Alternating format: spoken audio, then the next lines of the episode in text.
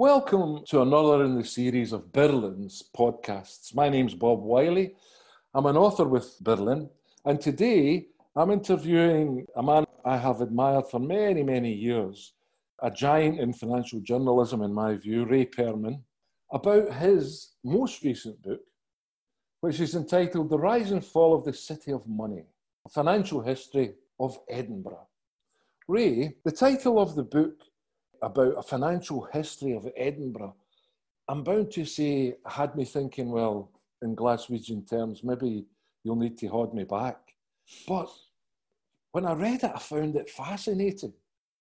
There's tales in here uniting Bonnie Prince Charlie, Sir Walter Scott, how the Edinburgh bankers did in the Glasgow bankers, the catastrophe in modern times of HBOS, RBS, Fred Goodwin.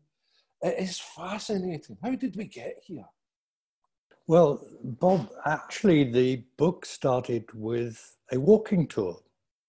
Some years ago, maybe six years ago now, the University of Edinburgh Business School asked me and uh, a colleague of mine, a man called Russell Napier, if we would conduct walking tours for students at the business school around the city of Edinburgh. The idea was most of these students come from outside the city, or maybe many of them, majority of them, come from outside Britain.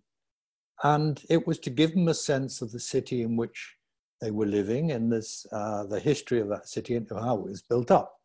So we started to do that. And as we researched the walking tour, I began to be very fascinated by who were the people that lived in these buildings in the old town, for example.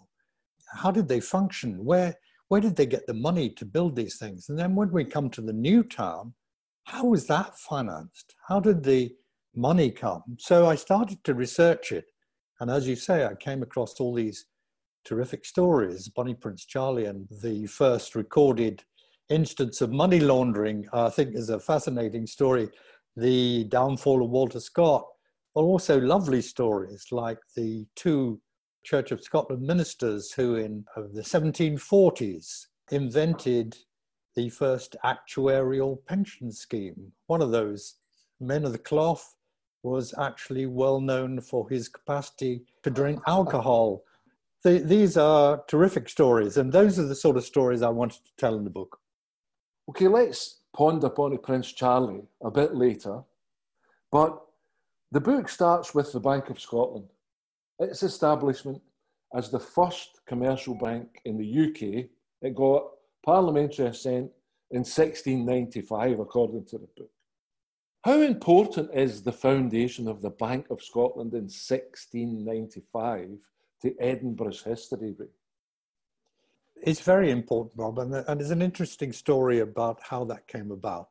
Because uh, Bank of Scotland started 1695, but it was one year after the Bank of England, founded in London in 1694. Now, the interesting point about that was that the man who was the um, the leader of the founders of the Bank of England was actually a Scotsman, William Paterson. In many ways, a visionary, a man that could get things done, but also a bit devious, a bit out for himself. And he pretty soon, after founding the Bank of England, fell out with his fellow directors and stalked off in high dudgeon and came back to Scotland. But his idea had been watched by Scottish merchants, particularly those working in London. They thought, well, a bank, you know, that, that would really put Scotland on the map. It would help the Scottish economy to grow. And so they lobbied the Scottish Parliament. And bear in mind, this is before the Act of Union. So we have yep.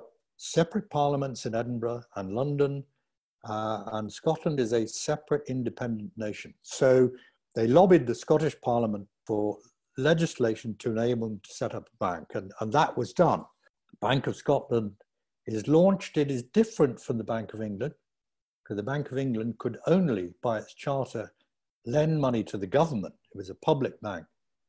But in Scotland, Bank of Scotland was a commercial bank. It was going to lend money to landowners, to businessmen, to individuals to develop the economy.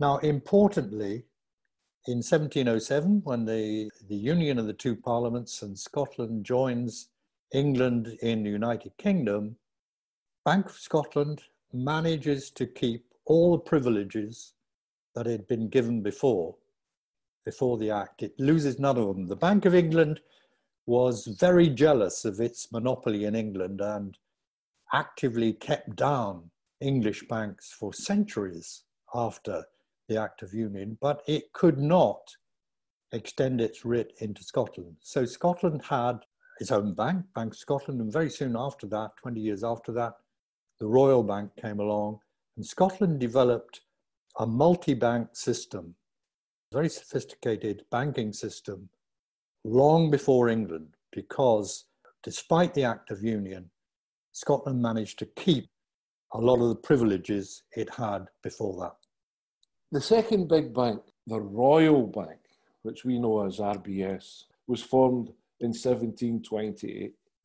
Now, that's before the Jacobite Rebellion, and one of the chapters is titled Jacobites Defeated by Bankers. So that takes us to Bonnie Prince Charlie and cartloads of money being taken from the bank to Edinburgh Castle, as far as I can recall from reading the book. Tell me about that. Well, there's a little bit of history to that. I mean, we had not only the Jacobite rising in 1745, but of course there was one in 1715 and there'd been one in 1697. So Jacobites were a constant threat to the British state. Bank of Scotland had been tarred with the brush of being Jacobite sympathizers. Two of their directors actually fought in the rising in 1715, and the secretary of the bank actually raised money on behalf of Jacobite prisoners kept in Edinburgh Castle. Uh, and this was one of the reasons that when the Bank of Scotland's monopoly over banking in Scotland, which had been given by the Scottish Parliament, came to an end, it did not have political friends who were able to extend that. And, and the people who set up Royal Bank of Scotland seized their opportunity and branded themselves as the Whig Bank, on the side of the government, as it were. So when we get to 1745, Bank of Scotland, which had been sort of out in the political wilderness by then, did not want to find itself branded as a Jacobite bank again. And so it was a bit afraid that if Bonnie Prince Charlie managed as he did, he had some very um, big early successes. He was taking cities like Perth, for example, like Stirling. He was on the way to Edinburgh. Bank of Scotland didn't want to find its treasury, which was mostly gold and silver and some banknotes by then, falling into the hands of the Jacobites. So it packed them up in carts, shipped them off to Edinburgh castle um, and uh, put them into one of the cellars there. And Royal Bank very soon followed suit. So when Bonnie Prince Charlie finally did arrive in Edinburgh, he found the coffers of the banks were empty. And this was important to him because he needed cash, he needed money. Ah. He started off badly, as we would say these days, undercapitalized. He took a very moral decision that he would not plunder and loot his way across Scotland. He would pay his way, but of course that meant that he ran out of money very fast. He demanded tribute from towns like Perth and Stirling, but got very little. But Edinburgh was the big prize, and he reckoned he was going to get big money when he got to Edinburgh, but he found the banks were empty. You know, this idea if one considers the Douce Edinburgh banker of popular repute or the Bank of Scotland, the idea that in 1715 they fought in the first Jacobite rebellion and were, were seen to be Jacobites, not a lot of people know that, Ray. and, and also, to continue the theme, not a lot of people know that our Sir Walter Scott of Ivanhoe, Rob Roy, the lady in the lake, and you name it, went bust. Yes, I, I tell the story of Walter Scott um, partly because I think it's interesting, as you say, not Very a lot of people know that, but but also as an illustration of the sort of boom and bust that went on. You know, these are not modern phenomena. There were booms and economic busts throughout uh, the last 300 years of history. But in 1825, Walter Scott was the absolute height of his powers. You know, he was a he was a lawyer by training. He was the sheriff of Selkirk in the Borders. Um, he was one of the principal clerks to the Court of Session in Edinburgh. He was a fabulously successful author, first of all, with these epic poems like The Lady of the Lake and Marmion, and then with the Waverley novels, although by 1825 he was still writing these under a pseudonym. He wasn't admitting to them, but they were phenomenally profitable for him. He got advances that you and I, Bob, would just wet ourselves to get. Um, you know, in, in I need money today as well. Well, yes. uh, I do tell the story that uh, Walter Scott got for uh, one of the Waverley novels twice in cash terms what I got for my latest book. Um, but if you translate that into modern money, it was something like half a million pounds advance. This is before he's written a single word, and he was making gigantic amounts of money. But unfortunately, he had the capacity to spend even more money. he was a very generous man. He entertained lavishly both in his house in Edinburgh, in the new town, which he had built himself, and in, of course, Abbotsford, this fairy castle that he built down in the borders. He kept adding wings to it, turrets here, and of course inside it had to be lavishly furnished with works of art and so on. And it was a money pit in which he poured huge sums of money. Not many people know now or knew then that he was also quite devious. He not only wanted the profits from writing these books. He wanted the profits from publishing it. So he set up a publishing company secretly in the name of one of his old school friends, John Ballantyne, um, and transferred the publishing rights from his traditional publisher, Archibald Constable, into Ballantyne's uh, so that he could get the publishing rights. That venture would have gone very well if he'd stuck to publishing only his own books. But unfortunately, he published a lot of other real turkeys too and, and lost a huge amount of money on them. But he was also a secret partner in the printing company, which printed his books, and eventually became the owner, the total owner of this printing company. And he solicited print jobs without telling people that he was the owner of this company. Well, everything came to an end in 1826, the year after he reached the pinnacle of his fame, because the firm in London, which represented Scott and was his London publisher, went bust. And it went bust not because of any publishing venture, but because one of the partners had attempted to corner the market in hops, hops of all things. He reasoned that if he could buy enough hops, he would force up the price and be able to sell this gigantic amount of hops that he'd bought at a profit. So he did this on borrowed money. This is 30,000 pounds in 1826 money, many millions of pounds now. He borrowed on the strength of his company accounts, and he attempted to corner the market in hops. Unfortunately, the hop harvest was pretty good that year, uh, and so there was no shortage of hops. And he found he couldn't sell them, but there was also a banking collapse at the beginning of 1826. And the people who'd loaned him money called in the loans and he couldn't repay them. And so he found this company found that it couldn't repay Scott's publishers, which were then Archibald Constable, his own venture had gone bust. And Constable couldn't repay the printers, John Ballantyne, but of course, Ballantyne's was owned by Walter Scott. And they were all private partnerships. They had unlimited liability. And one by one, they went bankrupt. Constable went bankrupt, Ballantyne went bankrupt.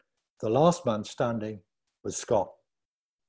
And Scott, to avoid the ignominy of bankruptcy, persuaded his creditors, mostly the banks, to set up a trust and to put all his assets into the trust. So he lost his house in Edinburgh, for example. He lost the copyrights of all his books.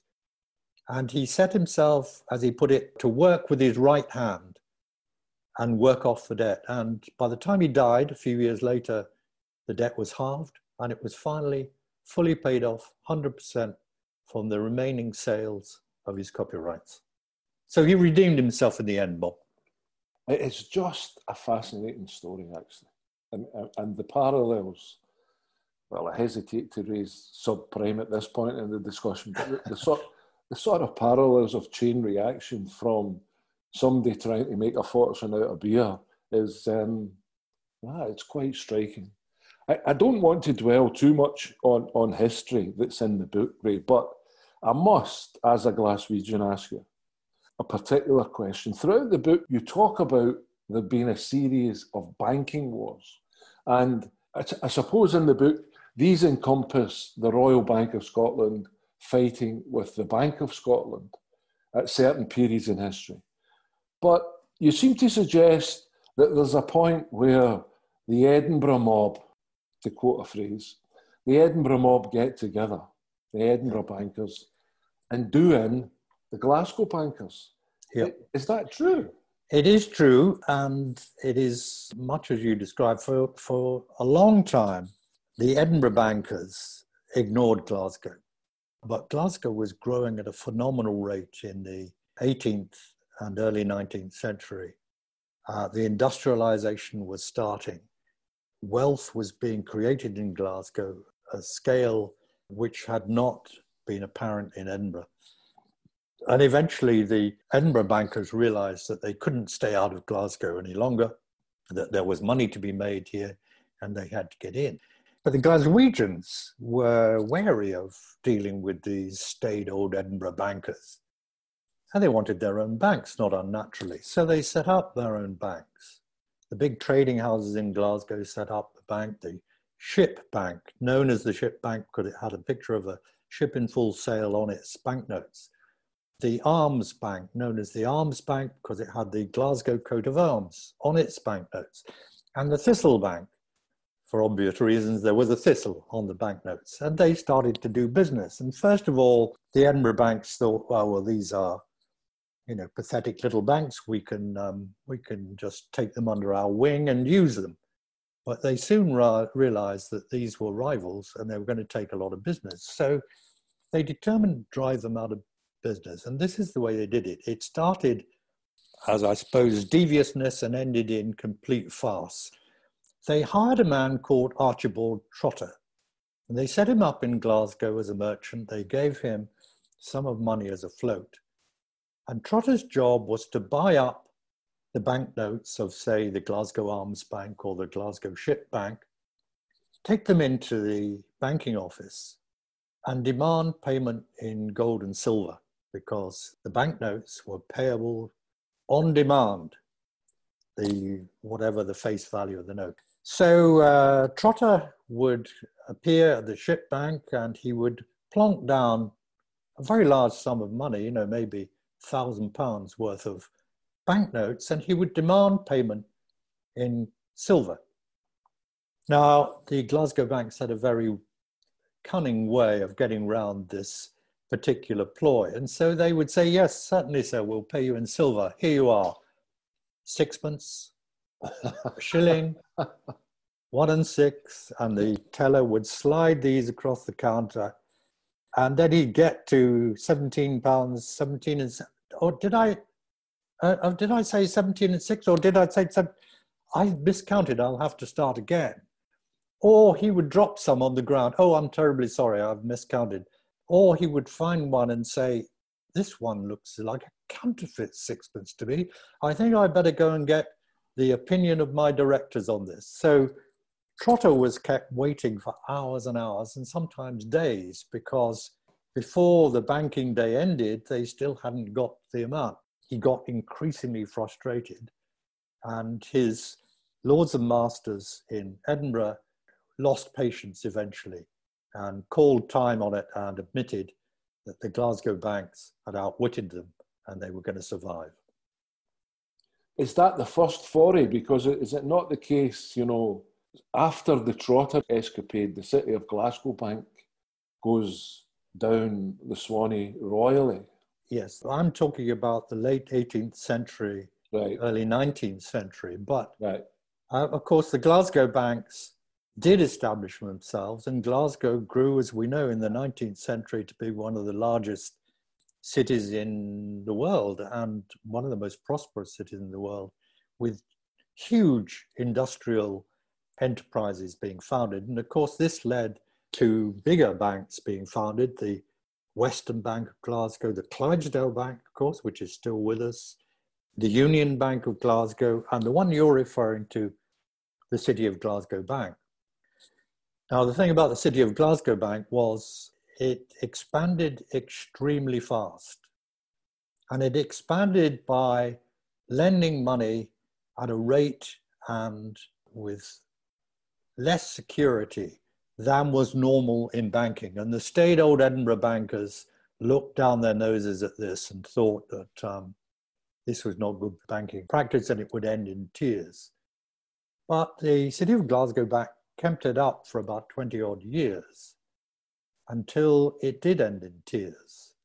They appeared at the monthly meeting of the general managers of all the Scottish banks and they asked for an emergency loan. And the other bankers sent in a, an accountant to do an investigation. He decided that the whole thing was decidedly dodgy, and so the banks refused to lend any money. City of Glasgow Bank had already been to the Bank of England, got the same answer. They'd been refused. And the following day, it had to close its doors. There was a, a riot outside its offices. Its offices were in Ingram Street, um, still there. I think the headquarters, the main door of the bank is now the side entrance to Marks and Spencer's. Um, but uh, there was a riot as, as depositor tried to get their money out of the bank, but the bank's doors were closed.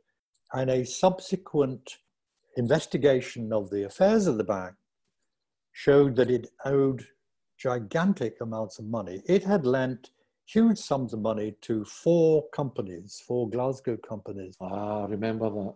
Heavily involved in land speculation overseas, in Australia, in New Zealand, in America, in Canada. Uh, and those companies could not repay the loans. And so City of Glasgow Bank went bust. And it went bust. The investigation showed that it had been falsifying its accounts for years. Now, Bob, here's an interesting fact. The, the, the, City of Glasgow bank collapse was the biggest banking collapse in Britain until the financial collapse of 2008.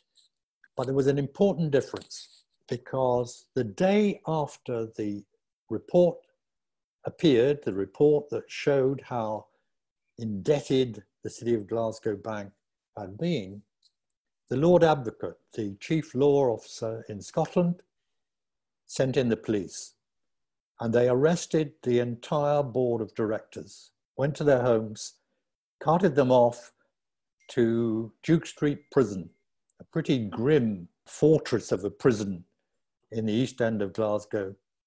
And those men stayed there through Christmas and New Year. They were lifted in October. And in the new year, they were brought to Edinburgh into the Calton jail, and then they were tried in the High Court in Edinburgh. All except one of them were sent to prison. Now, contrast that with what happened in 2008.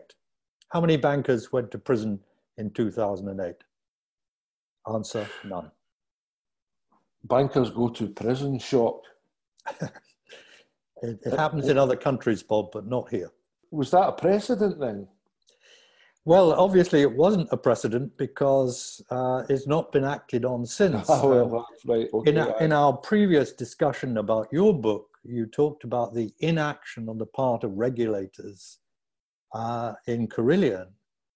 But there's a parallel to that with what happened after the banking collapse of 2008 and 2009, particularly the collapse of Bank of Scotland, which was then part of HBOS, and Royal Bank, both of which went bust in very quick succession. So Scotland's two important banks, 300 years of banking history, disappeared virtually within a few months in 2008. How many bankers have gone to prison? None. How many uh, have been censured for the false accounts? Uh, none. Fined. Fred Goodwin lost part of his pension, and the chief executive of uh, HBOS, James Crosby, gave up part of his pension and his knighthood. Fred Goodwin was stripped of his knighthood. But other than that, the sanctions have been notable by their lack. And just to take up a point that we made in our previous talk about your book, the auditors were found not to have done anything wrong. They didn't see these banking collapses coming, but that wasn't their fault because nobody could have foresaw it. Now, if you believe that, you'll believe anything. I've always thought that the explanation for the auditors not being able to quite use their pencils and get to the right totals is that their eyes were always watering at the scale of what was going on. Very possibly true. Anyway, let's get back from history. At Glasgow Bank, I think you said to me in one discussion we had previously that the city of Glasgow Bank lent too much money to too many people who couldn't pay it back. That ties the knot of history with the present day that you've referred to, HBOS, RBS, and so on. Now, there's a quote from a journalist or a writer, author, James Grant, who I think is an American, on the front of your book. And he has this the quotation you've written is progress is cumulative in science and engineering, but cyclical in finance. Does that tie the knot of history? Is that why the quote's there? Yes, it is, because you can see the same mistakes being made in finance time and time again throughout history.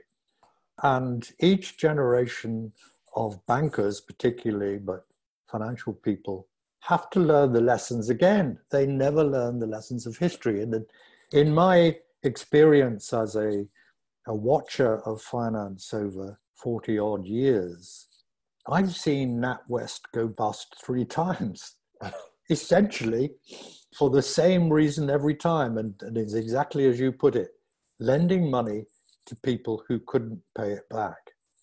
And that's the essential banking skill. And banking today may be far more complicated than it was in the 18th and 19th centuries. But that essential skill of lending money to people who can eventually pay it back is what banking is all about. And I'm afraid on various occasions we've lost sight of that. But why would you say then that they don't learn the lessons of history? Why do they get away with it in, the sense of going bust because they're over levered? They're breaking the laws of what they should have in their vaults to balance what they're lending out and all that sort of stuff. But why don't they learn the lessons of history? Well, a previous book I wrote was called Hubris, and I think hubris, you know, the overweening ah. uh, arrogance and pride plays a, us. a lot of part in this. I mean, the people running Royal Bank and HBOS up until the crash in 2008-9 believed that they could ignore the lessons of history, believed that rules were for other people and they could break the rules with impunity. Um, and unfortunately, they were wrong. They didn't know their history. I mean, the Chartered Institute of Bankers used to, in the old days, teach banking history as part of its course on general banking.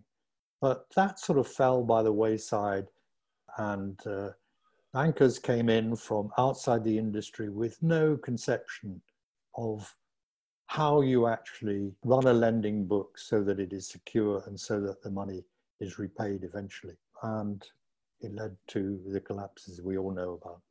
I think greed's got a lot to do with the absence of the recognition of history, if I may say so.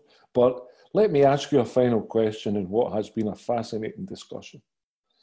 The National Audit Office, I think the popular figure about RBS, for example, is that the taxpayer bailed them out to the tune of 45 billion in the, in the crisis of 2008? Well, the National Audit Office says that the total cost to us, the taxpayer, was actually 256 billion. And we had RBS, we had HBOS, you've already mentioned, with Northern Rock, and we were told they were all too big to fail. Were they? Yes, they were. Um, had the government let those banks fail in those days, there would have been a gigantic fallout in the economy, and many, many, many more people would have lost their livelihoods and their savings. What the lesson we have to learn is not to allow banks, particularly, but other companies too, to be become too big to fail, to break them up before they get to that level, so that if there is a crash, the failures are manageable, that they don't all fall on the taxpayer. But I'm afraid that's a lesson that we don't seem to have learned. I would like to ask you, well, okay, fair enough, they were too too big to fail. It seems they were too big to prosecute also. But RBS, for example, the year before last, its profit figures, profit figures were in the billions. And in the year before last, they closed 200 plus local branches across the UK, including 67 across Scotland in rural areas predominantly. So they're making billions and failing to serve local communities. So is there a point at which we can regulate to do something about that sort of thing? Well, you can only regulate if you have the political will to do it. And I'm afraid in Britain today, there is no political will to bring bankers to heel or to enforce what you're talking about a social obligation on banks to smaller community, to smaller towns, to rural areas that lose their last bank branch. Okay, all of that perhaps is the subject of another foray into literature coming your way, Ray, I think. This has been a marvellous discussion. I've really enjoyed it. It's amazing, really, what I didn't know yesterday in relation to your book. I must commend the book. That's The Rise and Fall of the City of Money, a financial history of Edinburgh, which is currently available via good booksellers and, of course, through Birlinn itself www.birlinn.co.uk.